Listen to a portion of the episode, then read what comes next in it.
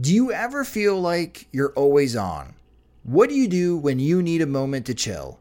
How do you like to hit the reset button to get ready for what's next? These days, everything is go, go, go. It's nothing but nonstop hustle all the time with working from home and trying to stay in touch with friends and family, a million pressing social issues, and an expectation to always be on 24 7. Sometimes you just need a moment to turn off and hit reset.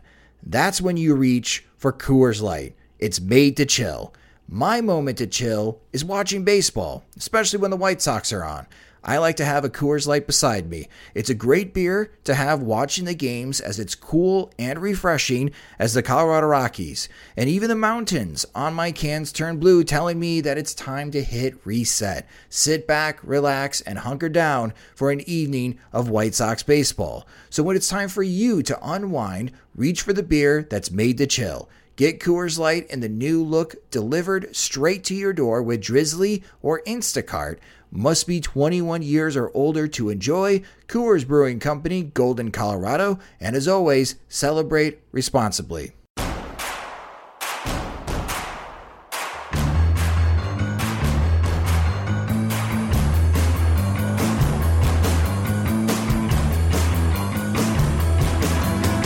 From your favorite source for Chicago White Sox talk, delivering news, interviews, analysis, and more.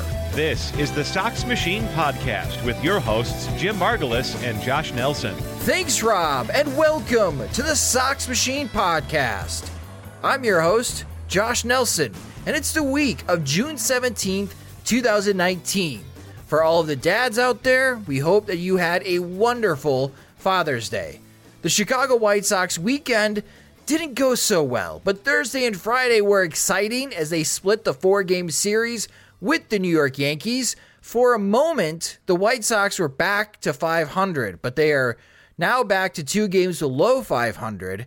And there are fans wanting to see the team be more aggressive because of the offense and the spectacular pitching from Lucas Giolito. Maybe there is the chance this season they could be the dark horse wildcard contender.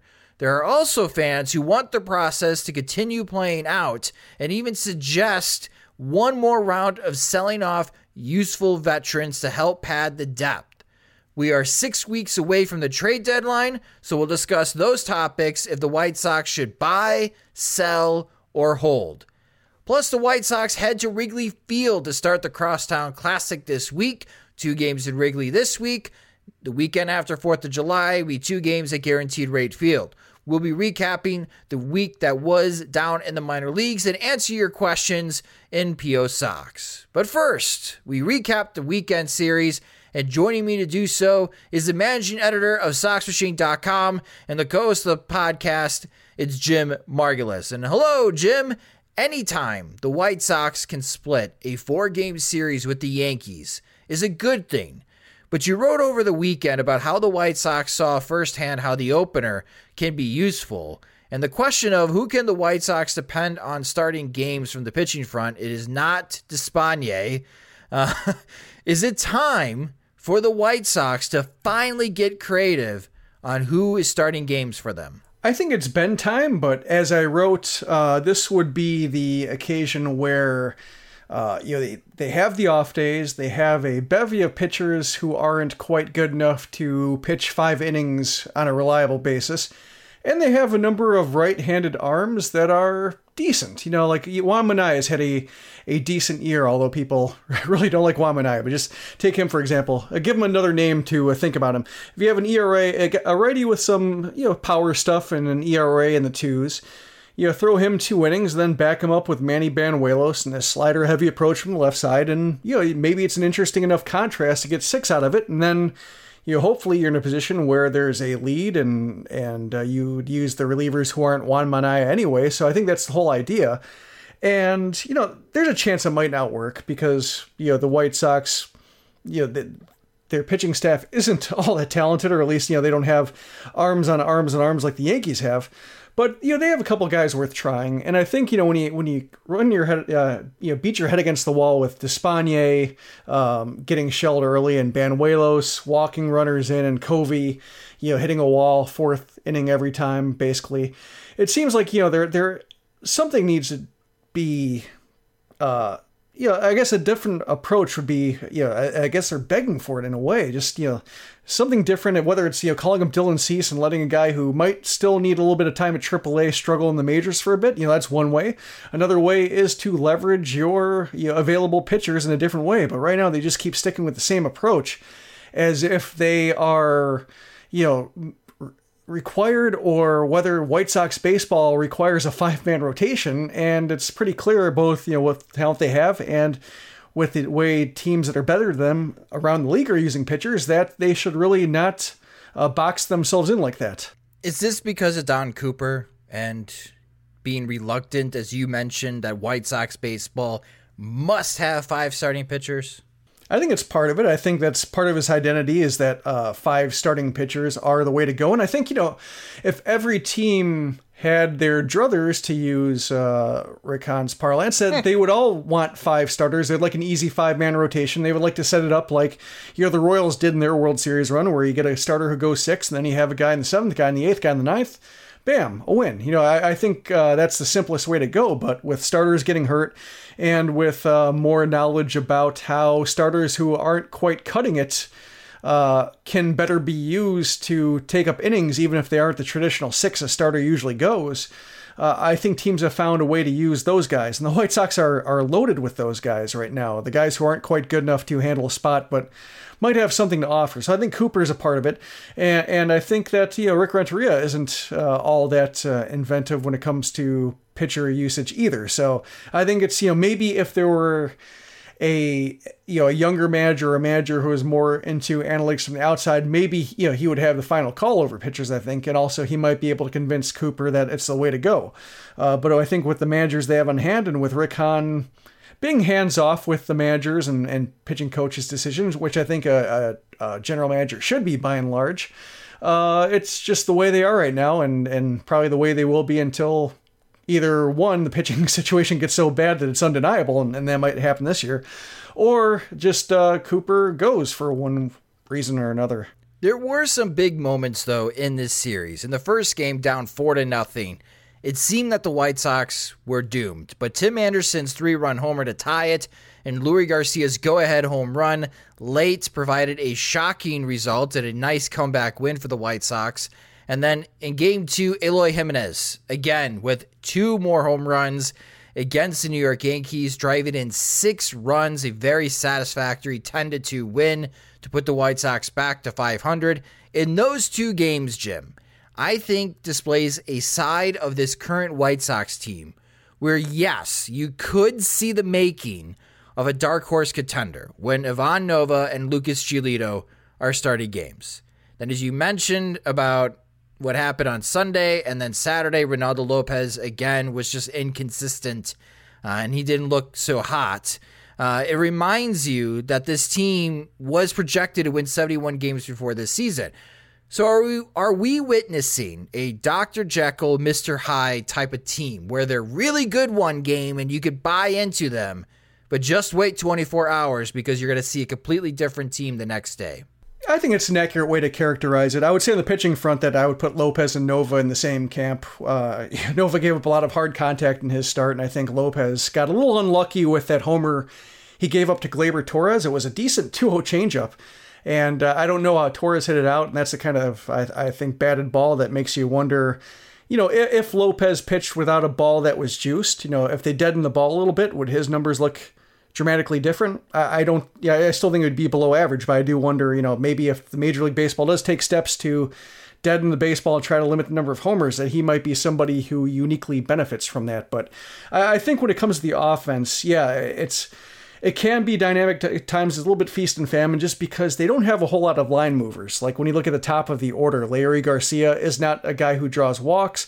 Tim Anderson does not draw walks. Um, you know, Jose Abreu does not draw walks. Eloy Jimenez right now does not draw walks. You know, like pretty much up and down the lineup. Like in, in the game that uh, they they faced the opener, they struck out 16 times, didn't draw a walk.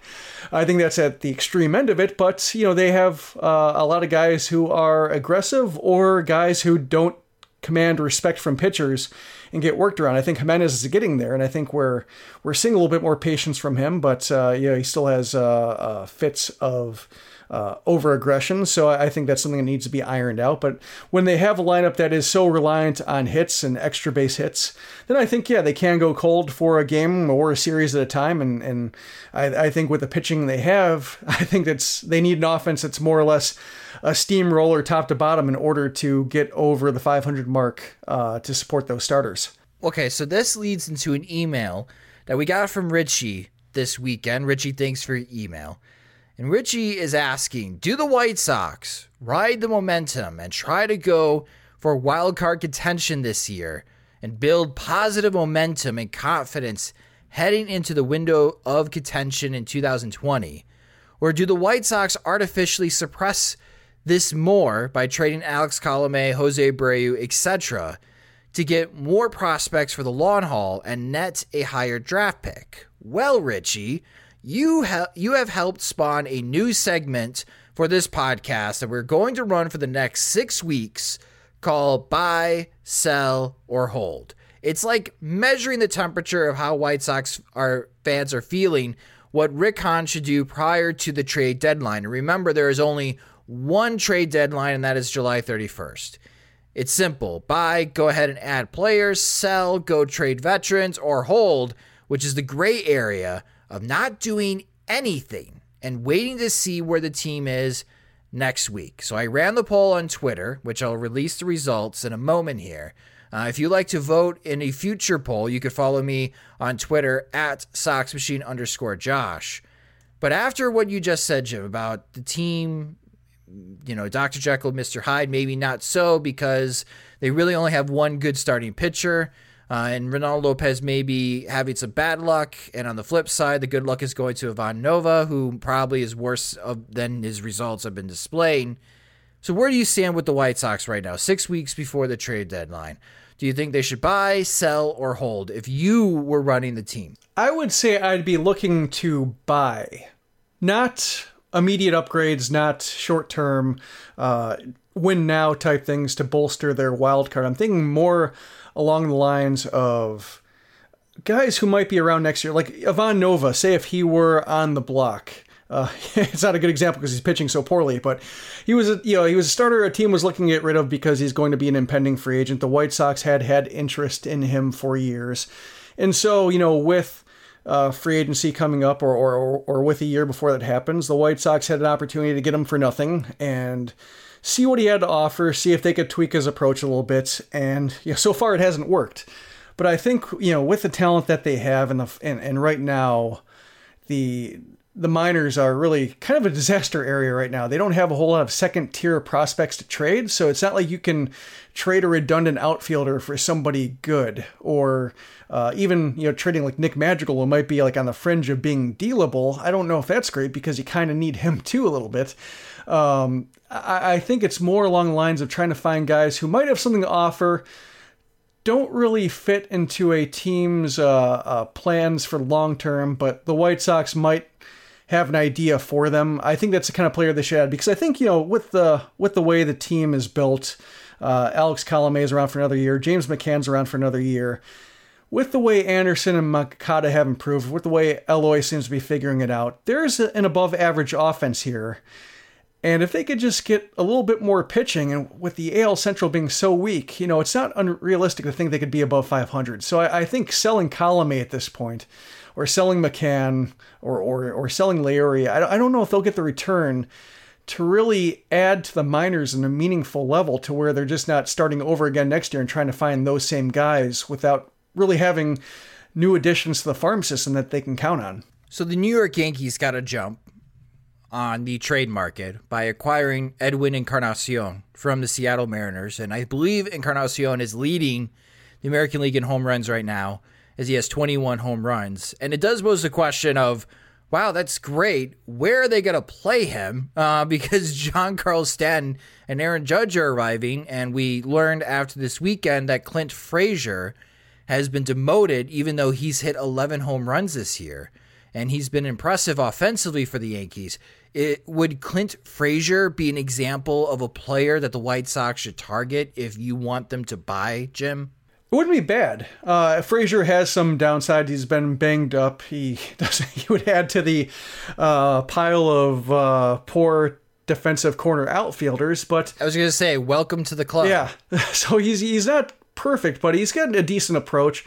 Um, you know, it, it wouldn't be bad. I, I just think you know with the guys they have in the farm system, like I said, like who could they?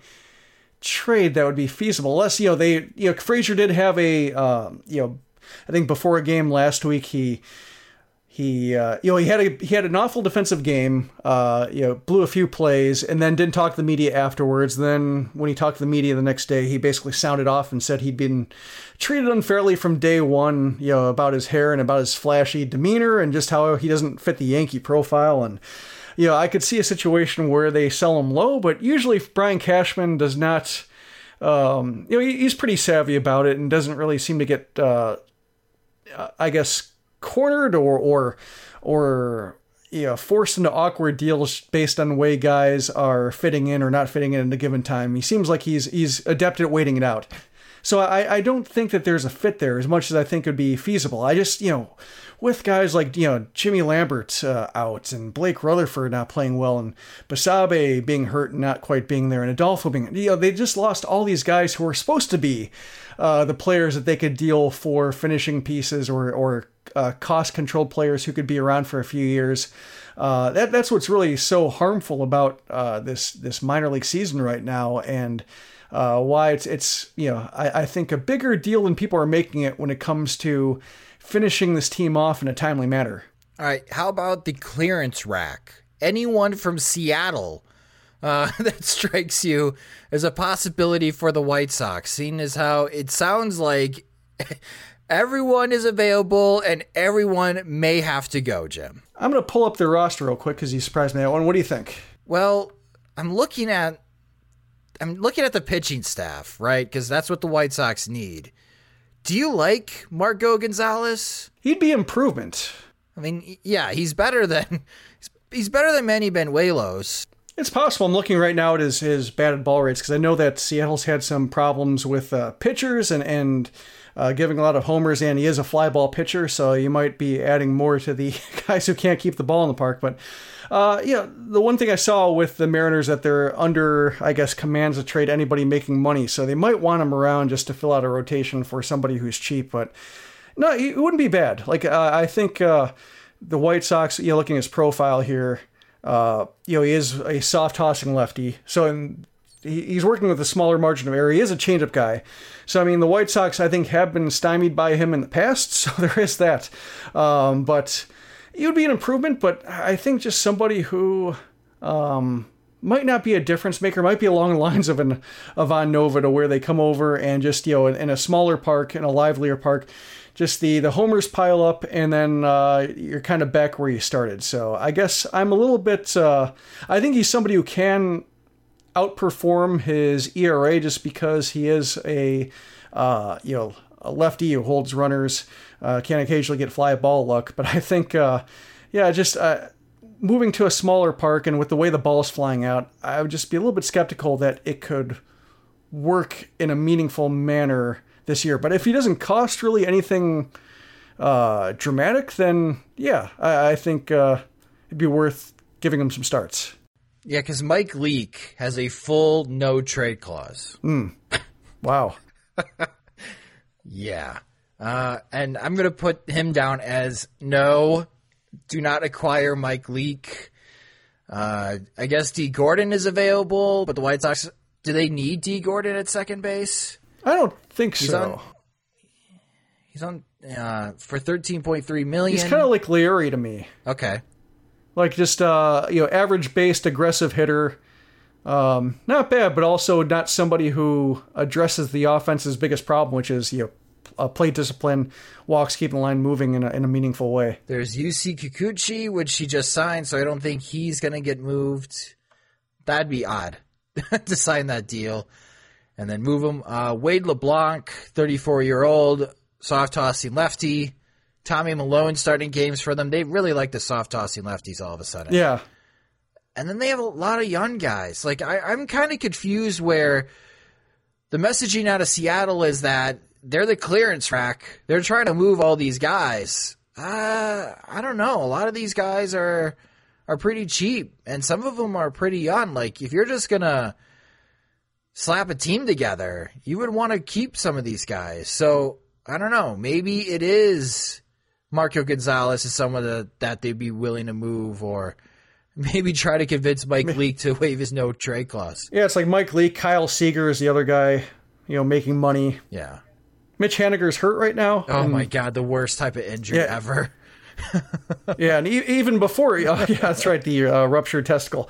Um, yeah, even before that, he was leading the league in strikeouts. So he's somebody whose profile's a little bit sketchy right now. So it's they're in a weird spot. But yeah, just I think the guys who they can move are guys that are really tough to move. So or guys who they'd want to move, I should say, are the guys that might naturally not be movable aside from Gonzalez, like you All said. right. So we talked about Clint Frazier. I think he's going to get moved. I do, Jim. I think the Yankees are going to move him for some starting pitching. There's people already saying maybe he goes to Toronto for Marcus Stroman, which I think the White Sox should acquire about Marcus Stroman if the Blue Jays are serious about trading him. Maybe sending him out to San Francisco in a possible Madison Bumgarner trade. Uh, but I'd be surprised after July 31st if Clint Frazier's still with the New York Yankees. I, I think the Yankees have a valuable trade piece here that uh, could beat out other teams, especially looking for starting pitching. And the Yankees, uh, they do need another starting pitcher for their staff. Yeah, and I think you, mentioned those teams. Those are the teams that you know really have something to offer a team like the Yankees. You know, guys who can help them win now. The White Sox really don't have guys aside from like Alex Colomé, maybe James McCann for the catcher starved team that thinks that this is a, a real improvement from him and not just a whole lot of great uh, luck on his side right now. And maybe Leury fits rosters, but nobody really is transformative to a team's 25 man roster. And I think. Uh, uh, when it comes to guys like Stroman and, and guys like uh, you know a guy like Frazier, you know, a guy like Stroman who can help win now, a guy like Frazier can help them win later. Just I think there's going to be too much competition uh, that can outbid the White Sox. You know, I think in order for the White Sox to outbid these teams, they'd have to give up guys who are you know they're counting on for their own rebuild, which I think is uh, uh, kind of a bad spot for them. Yeah, a Toronto New York deal would be interesting. That interdivision trade, sending Frazier to the Blue Jays because he'd start right away for them. Yeah, and Ken Rosenthal had a piece where teams are getting past that whole uh, division rival hex. That you know they didn't like doing that forever. Now they're just realized like, oh, they're just other teams. Maybe that is the best deal. Maybe with uh, you know two wild cards, that it is possible for both teams to actually get what they need and actually you know compete without, I guess, directly undermining each other. It's uh, and it had been like a really long time, I think, for uh, even the White Sox are doing this a little bit, you know, trading with the, uh, Detroit, Minnesota, and uh, Cleveland. They, over the last, I would say, five years, they've they've knocked down those uh, long-standing barriers. So there is something to that, and I think you know the Blue Jays are far enough away, and and I think Stroman's their one big guy to where. You know, if that is the best offer, I think they need to take it. So as of right now, in mid June, those are the teams that we know that are selling. And obviously, the San Francisco Giants and the Toronto Blue Jays have two big pieces looking to sell, and Marcus Stroman and Madison Bumgarner. Obviously, the market's going to change in a month. Who knows? Maybe another team will try to cut in line and make a deal happen before July, before the All Star game. It would be a surprise because a lot of teams wait for the last minute. But with the last minute this year, as I mentioned earlier in the show, after July 31st, there's no waiver trade deadline. You're not going to be able to get another Justin Verlander in the month of August. You're going to need to get the deals done by July 31st. So maybe the market moves a little bit quicker than we've seen in the past. On Twitter, we had 500 votes in our poll. 30% agree with you, Jim, to buy. 26% say sell. And the other 44% are with me. I am in the hold category right now because I'd like to see what happens when we talk next week for Monday's show after the series in Arlington against the Texas Rangers. If the White Sox look like they're the better team, I say go buy because right now the Rangers, if the season were to end today, would be the second wild card.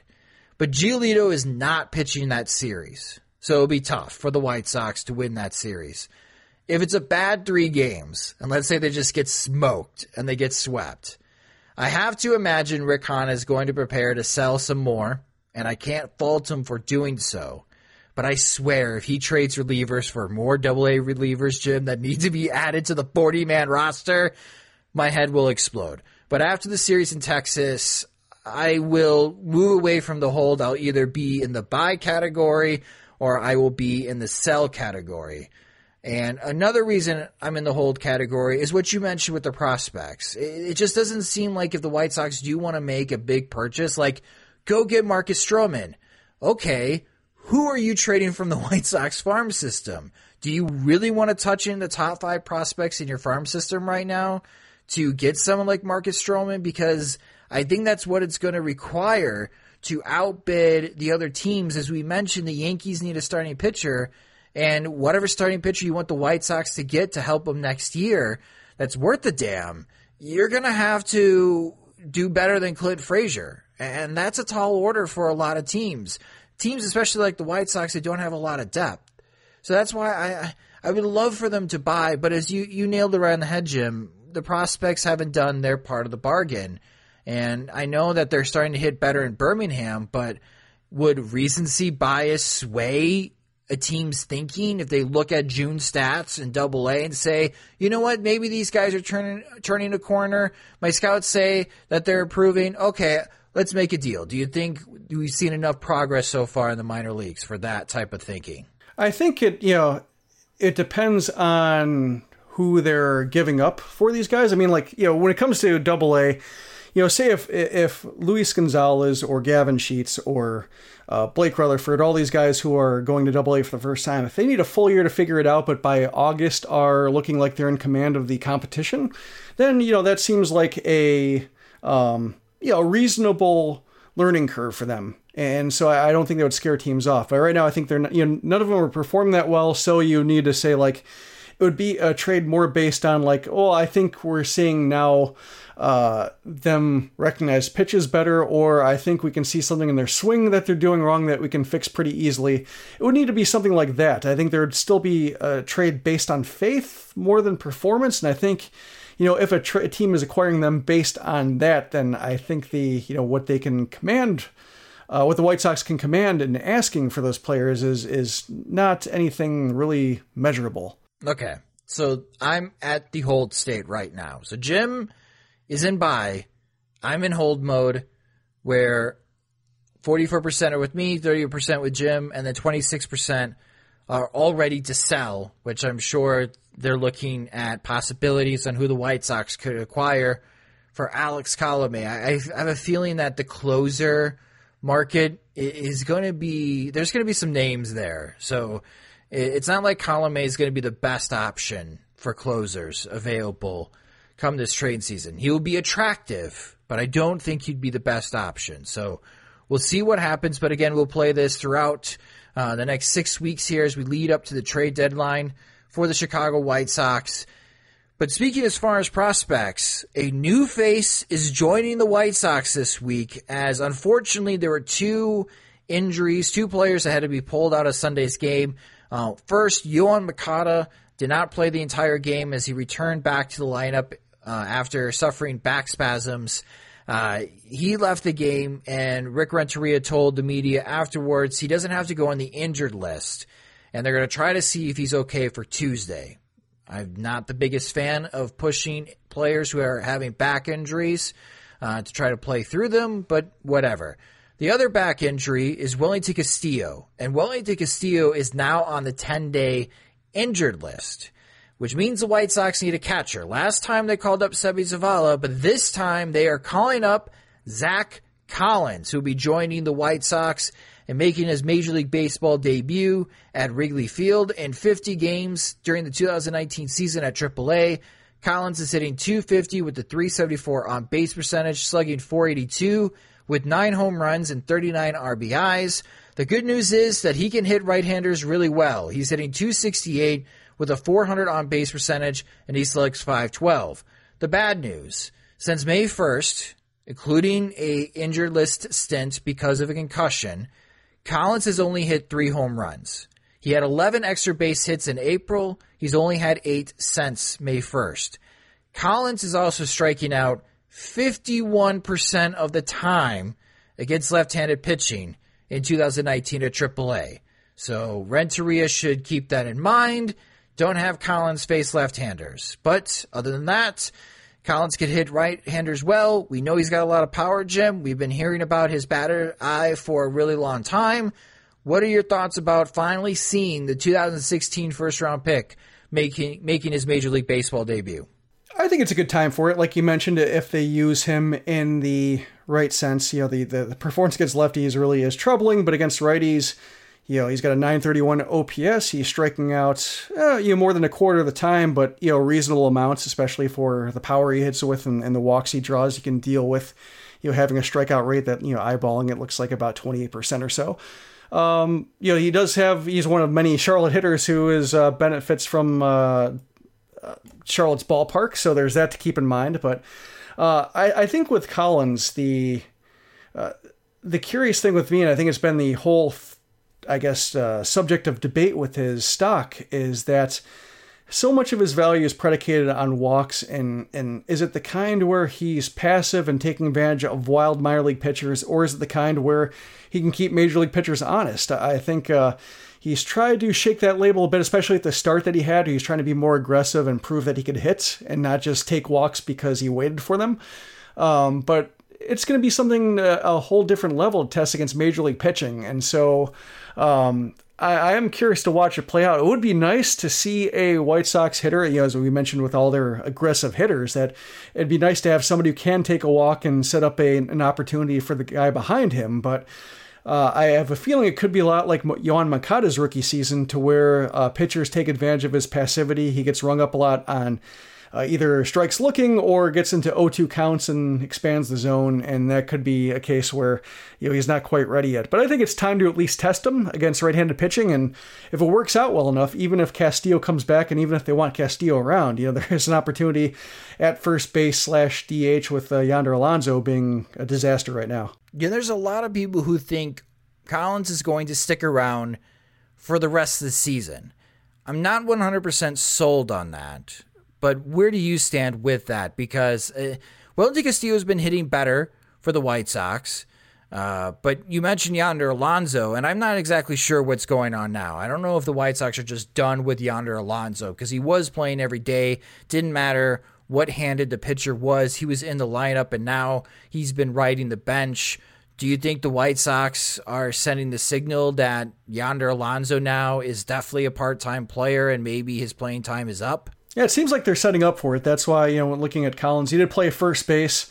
Uh, after coming back from the uh, injured list with concussion, especially he played it more in uh, June than he did in May, and it does seem like it's setting up for uh, a I guess, work there. Uh, the one thing is that Seby Zavala was also injured for part of the time, so it's hard to tell how much uh, of Collins' catching was due to uh, Zavala not being around. Zavala was also, uh, between him being injured and him being in Chicago, there was some time where Collins had the position all to himself. So when they were both healthy and there wasn't a whole lot of time with them both being healthy, they did rotate between catcher and DH and first base. So I'm not sure whether first base is truly in their plans or not, but given how much they like running James McCann out for DH and the way McCann's hitting, he should be DHing more than the usual catcher. It does make some sense to have a third catcher there. Uh, in the lineup to have this kind of flexibility, especially when you have cases like Wellington Castillo leaving early because of an injury, or Wellington Castillo leaving early because he gets thrown out, arguing uh, strike zone that was not bad to him. So, uh, yeah, there's a uh, there's an opportunity here. I just wonder if Collins will be somebody who puts the ball in play enough to really keep pitchers honest his first time around. We shall see. Do you think he makes his uh, debut on Tuesday? with uh, being paired with Ivan Nova because Nova's been pitching to Castillo. I think you know with the, uh, you know, with calling him up at this time, it seems like they're they aren't telegraphing that they want him to play right away. With Castillo being hurt, you know, just like they okay. need somebody to come up and catch, uh, be the second catcher. And I think you know, given the environment, given how well McCann's playing, uh, there are no real playing time uh, discrepancies, and, and given that when it comes to Nova's struggles, you know, maybe they want McCann in there, somebody who knows how to, you know, call a game and handle a major league pitcher, that maybe that's not the right environment to have Collins make his debut. He may be like a bench bat if they need, uh, you know, uh, left-handed power to come in and uh, you know during one of the many uh, pinch hit opportunities that will be available and also you know there could be a situation where if there is a blowout that he could come in and catch a few innings or um, you know play a couple innings at first base so there should be an opportunity for him to get uh, a couple at bats or maybe some innings if games get out of hand. But I think right now with the White Sox treating the crosstown series as pretty important, you know, based on the way they've rearranged the rotation, that I think they'd want the best catcher for their best pitchers. Yeah, let's talk about that as we preview the first series of the Crosstown Classic between the Chicago White Sox and the Chicago Cubs. But before we do that, a quick word from our sponsor, SeatGeek. So I have my good buddy from San Diego. He's flying out to Chicago after 4th of July weekend. And he tells me, hey, I want to go to the White Sox Cubs game that weekend. Can you help me get tickets? Well, I was lucky enough to find nine tickets on SeatGeek for the White Sox Cubs when they play in Guaranteed Rate Field. And I love using SeatGeek because with millions of live event tickets and a price match guarantee, SeatGeek proves that there's a better way in buying tickets. Searching sports, live music, comedy, and more, SeatGeek has the tickets you are looking for all in one place. And the reason why I always use SeatGeek, one, the customer satisfaction. They got over 50,000 five star reviews, and I just like the way that SeatGeek works. I pick the option of including prices with fees, so I'm not surprised or have sticker shock when I check out. I know what each seat costs with the ticket price plus the fees right away. And they pull together millions of tickets from all over the web and they rate each deal on a scale of 1 to 10. And finally, SeatGeek displays them on an interactive seat map so I can browse in what part of the stadiums would be best for our big group.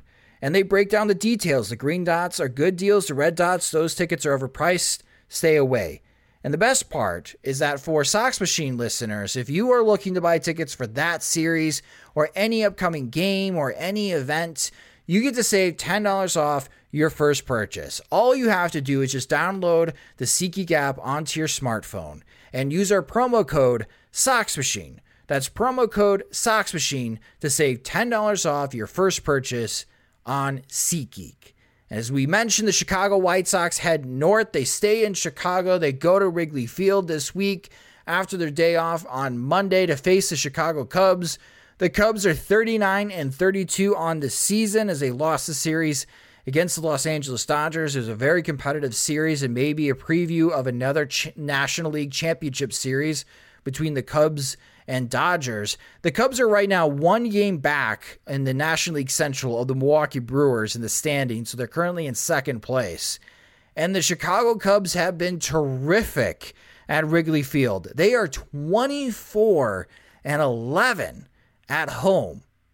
Just amazing at home and how well they're playing. So that's not playing into the White Sox favor. In their last 10 games, the Chicago Cubs uh, have been 500. They've been 5 and 5 in their last 10. And the pitching problems for this series on Tuesday at 7:05 p.m. Central Time. Both games are at night.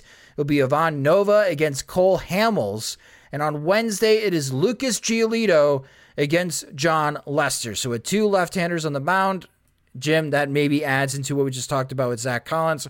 Probably not a good game for Zach Collins to make his Major League Baseball debut, other than being uh, a bat off the bench. So we'll probably see James McCann for both of those games. But you just alluded to the White Sox shuffled their rotation to have Nova and Giolito uh, pitch these games against the Cubs instead of maybe giving Giolito uh, some extra rest and having him start against the Texas Rangers in Arlington.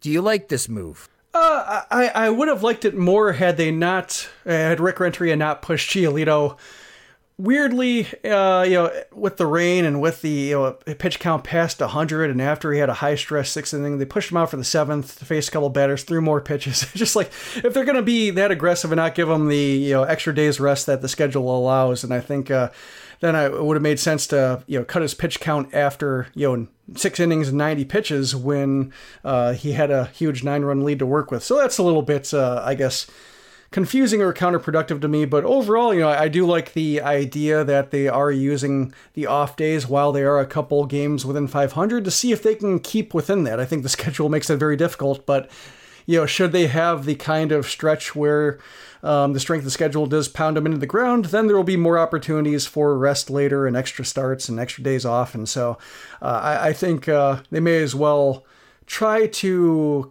keep the excitement while the uh, the schedule allows them to. Anything else that you're going to be paying attention to? Because you know, with these two games, there's always extra attention when the White Sox and Cubs meet. Well, I think you know the bullpens are a little bit wobbly on both sides, you know, especially before you get to the closer spots with the White Sox. So there, you know, there is that. Um, I'm curious about Yoan Moncada. You know, he, he seems like he's destined to go on the DL, but uh, you know, he missed all the first three games of the Yankee series, comes back for the finale, leaves that with more upper back tightness. Rick Runter says he can play on Tuesday. That doesn't seem right or possible. So I'm curious to see whether he'll play or whether he'll, you know, leave the White Sox with a short bench. But they do have some, you know, ways to flex it. They have a, you know, a short, um, you know, they can shorten the rotation, call up an extra position player. So Collins will be one of Jon Jay might be another one. Maybe he'll get some opportunities. Um, but yeah, it's just with uh, it would be cool to see Eloy Jimenez go off. I think even if they lose, if Jimenez can have some moments, you know, hit one onto Waveland, then that would be kind of a fun reminder of just uh, what the Cubs you know, had to uh, forfeit to get Jose Quintana, and uh, you know how the I guess fortunes of the Crosstown series might change over the next few years. Yeah, I wonder how Cubs fans would handle that. Let's say if they win on Wednesday because Lucas Giolito was terrific and Jimenez comes up with a big home run. I'm wondering how Cubs fans would feel about Jimenez. And then look at Kyle Schwarber and Albert Almora and Jason Heyward and wonder, man, where would we be if Jimenez was still with the Cubs? Uh, you know, I wonder with his defense whether he would have been traded at some point. Um, you know, should his defense have progressed as poorly as it uh, with the Cubs as it has with the White Sox. So they might have still faced that decision. But I, yeah, I think some Cubs fans will. But I think you know they're still in good shape and, and have plenty of talent. So it would seem a bit short sighted to do so. Um, you know, going back to you know while you're reading the ad, I was kind of clicking around. You're thinking about pitchers who were um, you know might be targets for the White Sox. Um, that fit that kind of uh, buying low, seeing if they can get something extra out of them. What do you think of Chris Archer? I don't. How has it been going in Pittsburgh? It's been terrible. Hmm. He's got a 5.85 ERA, and he's been hurt. But he's you know well, buying low. It would be yeah. they would be buying him low. He's got two years left. Uh, I think one is a buyout, so there's that. Um, but you know he's got you know given the history of Pirates pitchers leaving and succeeding elsewhere, like Gerrit Cole and uh, and Tyler Glasnow, I do wonder if they're, you know, uh, he's getting burned by a sinker the way Giolito was last year. I wonder, you know, if he might be a good buy low candidate to where he's expensive enough to where teams competing wouldn't really be interested in trying to fix him. But if the White Sox ha- have time and starts and can use the rotation spot, that was one guy who I thought, like, huh, he might be on the hmm. downside of his career. It might be an expensive mistake, but the White Sox have money to spend because they didn't spend any this past offseason. So, well, there you go striking out a lot of guys, but giving up a ton of homers. In Pittsburgh? Yep. Huh. Interesting. He has given up 17 and 64 in two thirds innings. He'll fit right in uh, with the rest of the White Sox starting staff. I just know that Tampa Bay is going to win that deal because Austin Meadows yeah uh, got into rhythm and well we'll see what Tyler Glasnow as far as his injury. He was pitching terrifically for the Rays before he got hurt. Uh, what would you be willing to give up though for Chris Archer? I don't, you know, I don't think it would cost them anybody they would miss. Like in terms of their their top prospects, I don't think they could. I don't unless Pittsburgh was hell bent on recouping the value they lost in prospect um, and, and young player uh, talent that they gave up. But I don't think anybody would meet that price. What about Blake Rutherford. Yeah, I think they could give up that second tier, that Gonzalez, Rutherford, Sheets, you know, Birmingham tier. You know, Steele Walker might be as high as they go. But I think even Steele Walker might be a bit much, depending on if they wanted another team to eat all the cash. But well, something to watch. Now, I'll watch his upcoming starts and uh, see if I hop on that train with you for Chris Archer. Thing is, he does have a uh, 1.8 million dollar buyout for, so maybe they wouldn't feel pressured to deal him for nothing. But even then, you know, they might want something just for that. You know, uh, you know, I guess instead of the 1.8 million buyout, you know, it's possible. Pittsburgh's in an odd situation, right? They they got Josh Bell, terrific young talent. Uh, there's some people thinking that he could be an MVP candidate in the National League, but I think in the National League, it's whoever finishes in third with, behind Cody Bellinger and Christian Yelich at this point. Uh, but they got some aging stars, Starling Marte and Polanco, and you mentioned Archer, uh, Trevor Williams. I've, I, I don't have a good feel on what Pittsburgh is doing in the near future. So maybe maybe there could be a deal done, Jim. Yeah, and they just did one for you know Von Nova, so it seemed like they would they might know each other system and go to that well again. Yeah, I mean, it, you hasn't worked out well for. Fortunately, Yordi Rosario has not yet pitched for Pittsburgh, but yeah, it was just an idea like that of a pitcher who would be buying low. Uh, would help the White Sox if they can, you know, dust them off, clean them up, and you know, get them back to at least league average for a couple of years. All right, so that's the buy side.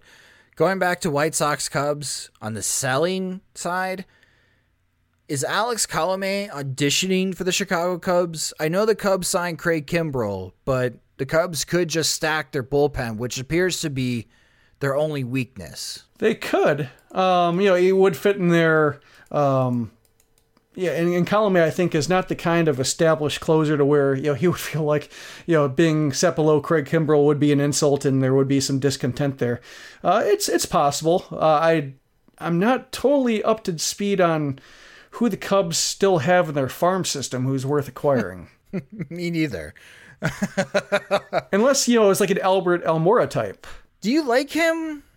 I don't know. Like, I guess you could throw him in center field and then you don't have to worry about him. Yeah, yeah, it's the, the center field part, like having the guy who's an above average defender and and giving everyday at bats, and maybe he makes the next step. Yeah, if they're looking to you know actually move him somewhere, and and, and they can never find playing time for him, or never think he's gonna amount to anything with the playing time they have, or is just a limited player overall. I don't know, but I don't know. It's just something that I'm pondering. That's gonna what I'm gonna be watching. I'm mostly going to be 50% I'm going to be watching on what the White Sox do. The other 50% I'm going to be watching on how Cubs media is taking away from watching the White Sox and getting another perspective because obviously we have our heads in this daily following this team, talking about this team all the time, and then maybe some in city perspective, especially from media and a fan base that has gone through a rebuild and has enjoyed the success uh, as far as the rebuild for the Cubs working out to to see wh- who they think is interesting and uh, if Colome would be a target because the Cubs are one team that I thought of uh, that could continue to add into their bullpen, but I think every team would be looking to add to their bullpen, especially on how postseason baseball is played. The dream would be trading Colome to the Yankees for Clint Frazier but I think that's just too much. So yeah, uh, that would be a dream. And I am preparing myself for more double A relievers that need to be added to the 40 man roster.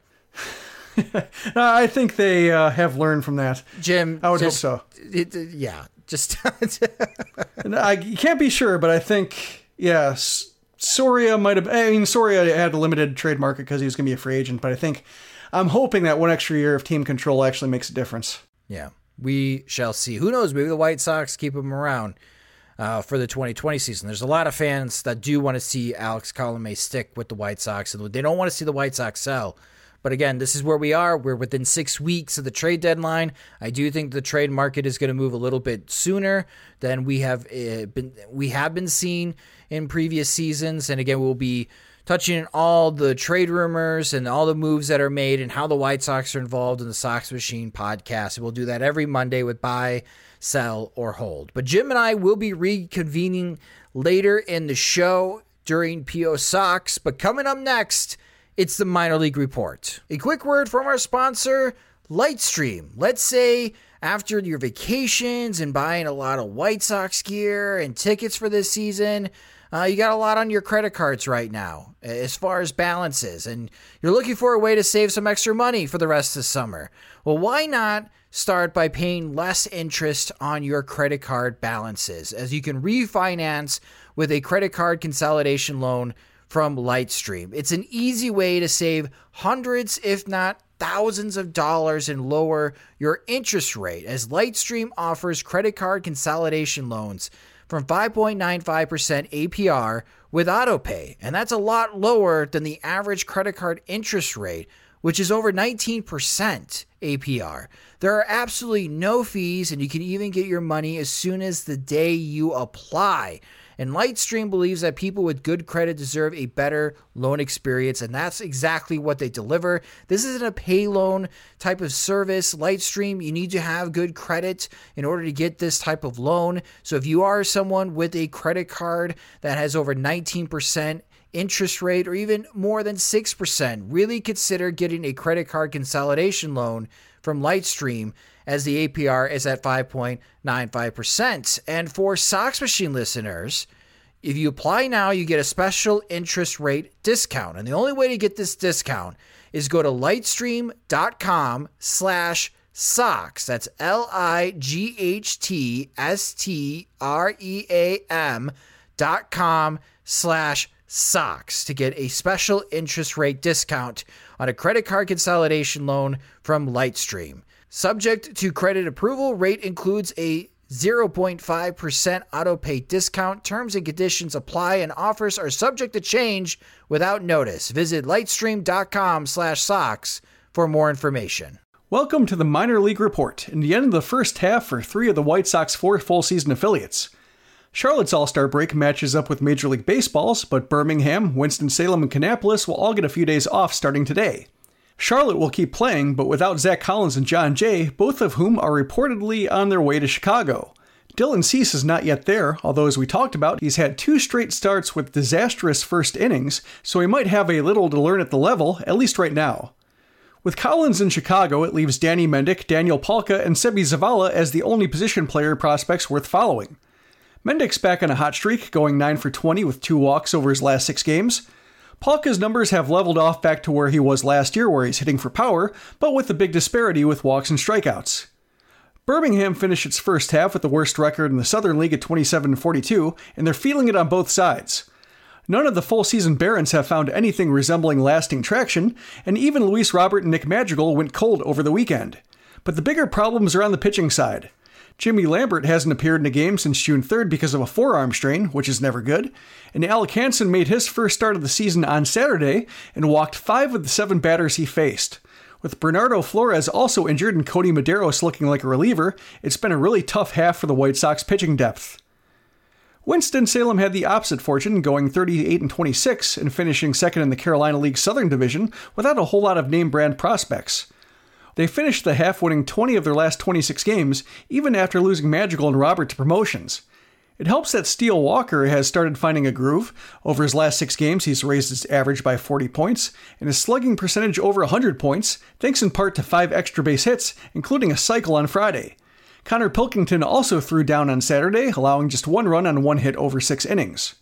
Kannapolis finished a hot and cold first half at 28 and 40, good for the second worst record in the Sally League. They've been short on hitting, finishing with the second worst OBP and third fewest runs, as Bryce Bush, Corey Zangari, Amado Nunez, and Luis Curbelo all have averages below the Mendoza line. Bush will probably appreciate the All Star break in particular, as he's been in really rough shape after coming off the injured list. He's 4 for 38 with 20 strikeouts over his last 10 games, although three of those hits did leave the yard. It doesn't help that the Intimidators are also between promotion cycles. While they graduated guys like Walker, Pilkington, and Kade McClure, they won't get any notable draft picks in the system because the White Sox went with the prep heavy approach this time around. They'll have to hope that all their second half improvement comes from Bush, Lenyn Sosa, and the like. Speaking of prep players, the Great Falls Voyagers are underway and the roster is loaded with 19 and 20 year olds. Last year's prep picks like Cabrera Weaver, Lency Delgado, and Kelvin Maldonado are there, as are high profile international signings like Anderson Comas and Luis Mieses. If you didn't get a chance to check it out yet, I previewed the Voyager season on Sox Machine on Saturday. And on the subject of season previews, I'll have one for the AZL White Sox on Monday or Tuesday, depending on when they release the roster. The Arizona Rookie League season starts tonight. That'll do it for the Minor League Report. Now let's answer your questions in PO Sox. You've stuffed our mailbox all week with questions from your tweets and Facebook posts. Now, to cure your curiosity on the White Sox, here is P.O. Sox. Thanks, Rob. And yes, this is our favorite part of the show where you, the fans and listeners, get to ask the questions. It's P.O. Socks, where you submitted your questions to us via Twitter, tweeting them to at Sox Machine, liking our Facebook page at facebook.com slash Sox Machine, and helping support the site and the show by becoming a friend at patreon.com slash Sox Machine. And I'm rejoined with Jim Margalus on the Sox Machine podcast to answer your questions. And Jim, the first question we have in the mailbag comes from Gukas Liagito. And Gukas is asking, I cannot understand the casual indifference the White Sox appear to have with fielding an interesting, competitive, if not flawed team.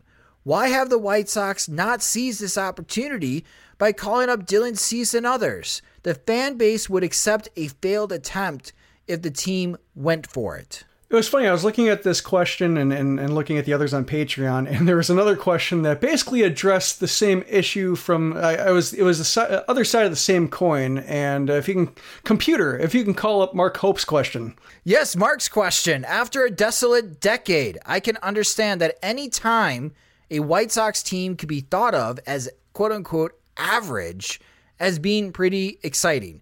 But are we all getting too worked up over a team that, based on run differential and opponents, should be 27 and 42 based on third order wins from baseball prospectus? Yep, that's really the the one thing it, it, when writing about this team and with trying to figure out how good they are is that the strength of schedule has been so bad that and, and the and the run differential uh, is not in their favor either. They get they tend to get waxed by teams that have a decent offense. Um, that it just makes it really hard to buy into this team to where even like a a an upgrade, like say Dylan Cease, I can see him struggling right away, or being like a uh, Carlos Rodon who gives four to five high effort, uh, decent innings every time out. Where that's not enough to to move the needle, and their flaws are still too big on the other two or three days to where you know a bad week just completely kicks them out of the race. And you know, say if they added to that with a trade or you know any kind of um, you know where they had to leverage any notable talent to acquire somebody, to where they have the James Shields situation all over again from a couple years ago, where they say we just gave up Fernando Tatis Jr. for a guy who didn't help at all. And I think that's uh, you know. I do agree somewhat with the idea that the White Sox would not be slammed for trying to make something out of this uh, surprising run. But uh, when it comes to the wild card, I think the league is just too lopsided, and that the upper class will run away from the middle class.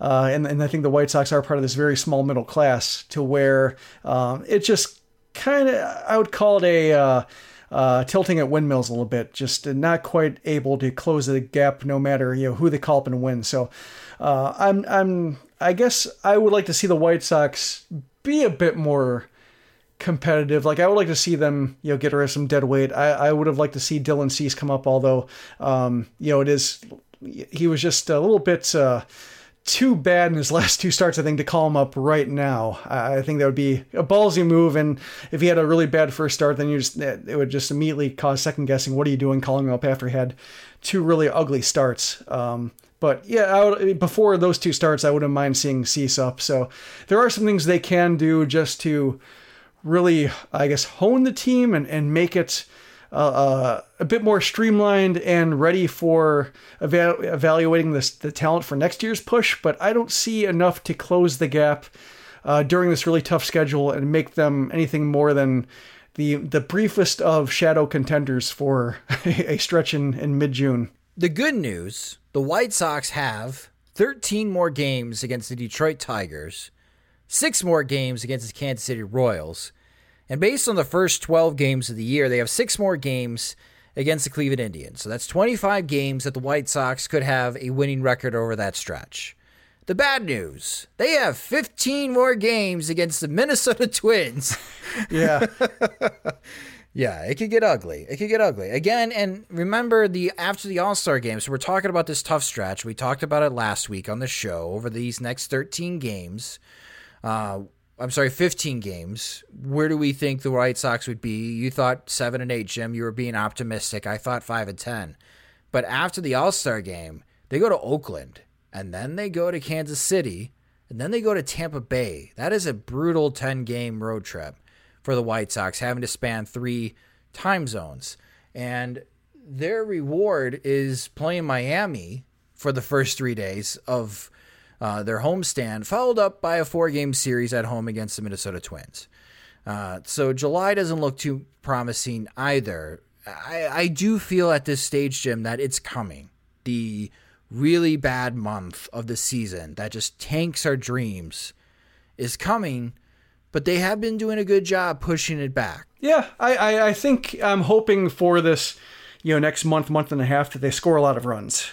I think that's where the you know, if, if Nova uh, continues to take on water and the other two rotation spots, cease or not, uh, you know, struggle, then you know that's really not all that meaningful for prospects going forward. But I think when it comes to the offense, you know, Moncada and, hopefully being healthy enough one to play. Uh, and, and Anderson not regressing all the way back to his old form, and Jimenez keeping going, and Abreu, you know, I guess that's kind of the one that's still up in the air. The White Sox sound like they want to keep him around. Nothing's happened yet. So, yeah, that's the one thing I'm kind of wondering about. But, you know, it sounds like, given what Hahn has said, and he's usually never that forward, that they're going to keep him around. So you want to see him hitting too. Um, you know, there, there are enough uh, key contributors who you would like to see it now. It's that important that they hit now and against good pitching to where the games will still be interesting. I just hope that they're on the high scoring side based on what you can expect. Fun bad. Like what we saw in Denver this weekend between oh, San God. Diego. I don't think I could take that. Yeah, you can. Uh, that regularly. Yes, you can. Good Jim. Lord. yes, you can. How many runs was it? Like 92 for the series? Yeah. They set a new record for a four game series. Yeah, Charlie Blackmon had like 15 hits in a four game series or something like that. It was just good and bad. But yeah, those are those are two teams that just basically just beat the crap out of each other. San Diego won the fourth game, pinch hitting a pitcher who walked with the bases loaded. Yeah, that's like just a uh, a heavyweight match. It's in like in the 38th round, and one guy just uh, falls asleep. just passes out. Uh, I would find that entertaining. So if you want more offense, bring it on. But I, I understand where you're coming from, Jim. But I mean, I would, you know, some of those games I expect, but yeah, just not a succession of them, game after game. uh, you know, wasted bullpen after wasted bullpen. I think that would, I, I would feel that I'm not even playing in it. well, Gukas and Mark, thank you so much for your questions. Our next question comes from Andrew Siegel, and Andrew is asking, "Who departs when Jon Jay arrives?"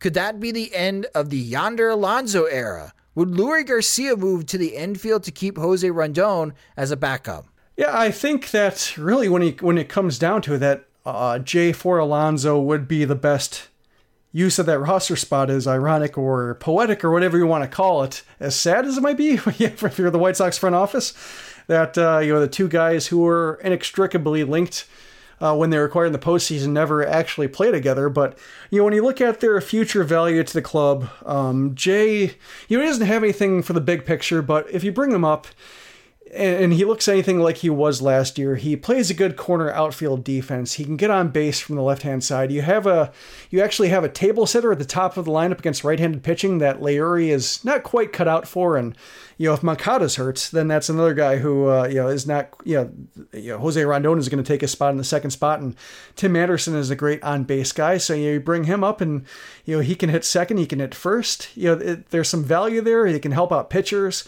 cover center field in a pinch. You know, he does enough to where he helps out the White Sox, even if it's not really to any kind of satisfying degree. Alonso right now, you know, like you said, he's not. They're not playing him. They they've really cut down his playing time.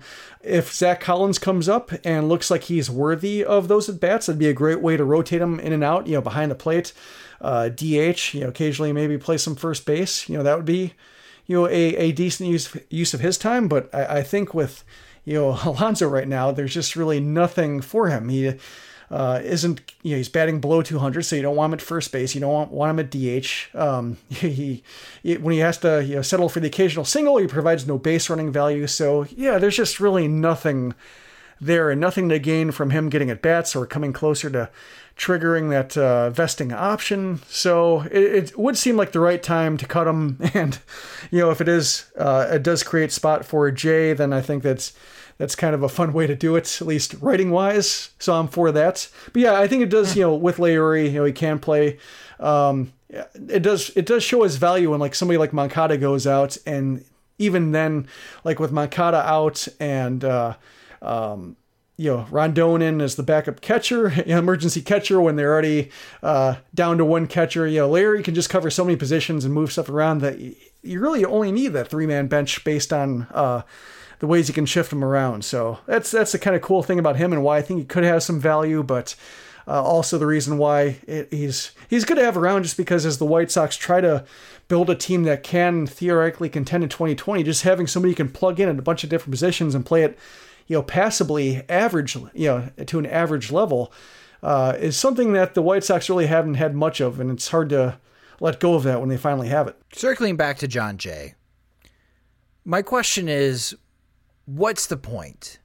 Shouldn't this still be a time if you if Rick Hahn truly believes that this is not the year to win, that he does not feel confident that they can surprise and overachieve and be a winning team, wouldn't just be better to continue to have Charlie Tilson and Ryan Cordell play, even though they w- are probably worse talent, uh, talented players than Jon Jay? Uh, you know, I, I kind of get that, but I think, you know, maybe for the stretch where they're, uh, you know, still theoretically in it, still within reach of 500 and, you know, maybe even a winning record and are facing a really tough schedule, that, you know, does help to add a little bit of talent to the team. You know, talent that stands a better chance at the plate than Cordell or plays better defense than Tilson. I, I can kind of see it, and if it co- and if it comes at the roster spot of guy who's you know not a part of the team like Alonso, then I think there's a way to make it work.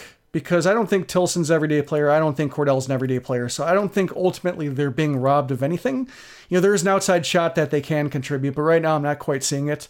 So I think having Jay for like a month, month and a half, and maybe they, you know, he shows enough to where they send him for some kind of player to be named later. it might be uh, a worthwhile enough try. And you know, should he get hurt again or not quite show it, they can cut him easily enough. So I'm not really, uh, I guess, opposed to the idea of them adding a, a, credible major league outfielder to the roster at this point, even if it does cost younger guys, uh, fringier guys at bats. Andrew, thank you so much for your question. And great questions from everyone this week submitting to PO Sox. If you have a question or topic that you would like us to tackle in a future episode of the Sox Machine podcast, again, follow us on Twitter. We're at Sox Machine. Like our Facebook page at facebook.com slash Sox Machine and help support the site and the show at patreon.com slash Sox Machine, where our Patreon supporters get additional content, not just from the podcast, but also from the website as well.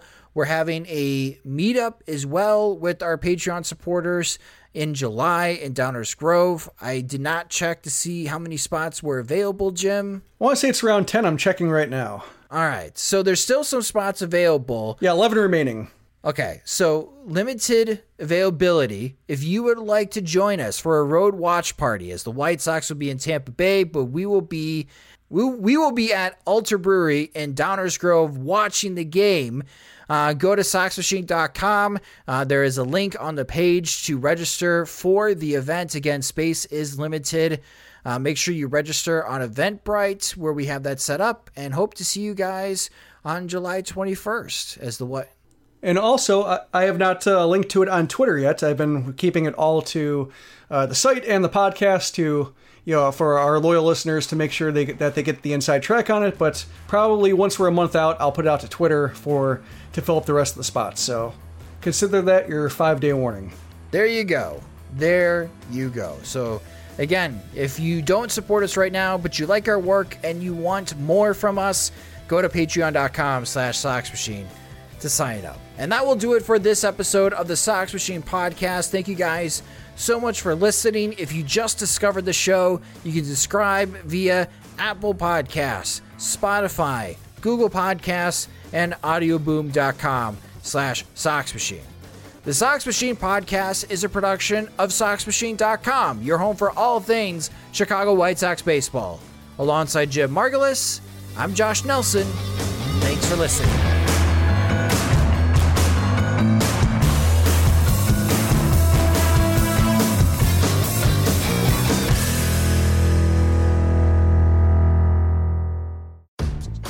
Rely on the internet for everything, you need speed that can handle anything. Xfinity delivers Wi Fi speed faster than a gig. Go online, call 1 800 Xfinity, or visit a store today. Restrictions apply. Gig Wi Fi requires gig speed and compatible X Fi gateway. Actual speeds vary, not guaranteed. Nobody builds 5G like Verizon builds 5G because we're the engineers who built the most reliable network in America. And the more you do with 5G, the more building it right matters. The more your network matters. The more Verizon engineers going the extra mile matters. It's us pushing us. It's Verizon versus Verizon. 5G built right from America's most reliable network. Most reliable based on rankings from RootMetrics second half 2020 U.S. report of three mobile networks. Results may vary. Award is not an endorsement.